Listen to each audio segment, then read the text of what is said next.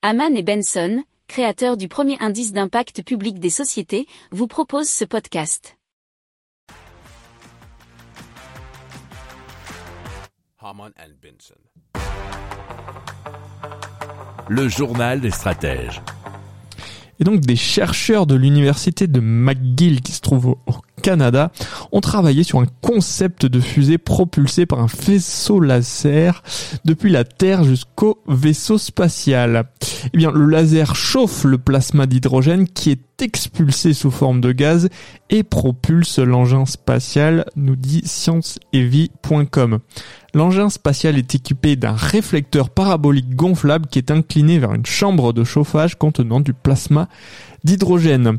Sur Terre, un réseau de lasers infrarouges est projeté pendant 58 minutes sur le réflecteur qui est composé de nombreux petits faisceaux d'environ 1 micron de longueur d'onde. Le faisceau, il a un diamètre de 10 mètres et représente une puissance de 100 MW. Le cœur du plasma est chauffé à environ 40 000 degrés Celsius et le gaz qui l'entoure à environ 1000 degrés Celsius.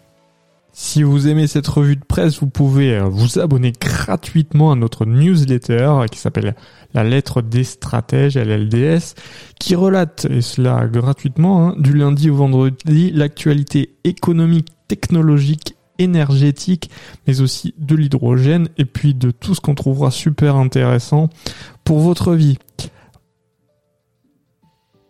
Pour approfondir ces sujets, abonnez-vous à la newsletter de Haman et Benson, et écoutez nos autres podcasts, que vous retrouverez dans les notes de l'émission ou sur notre site internet.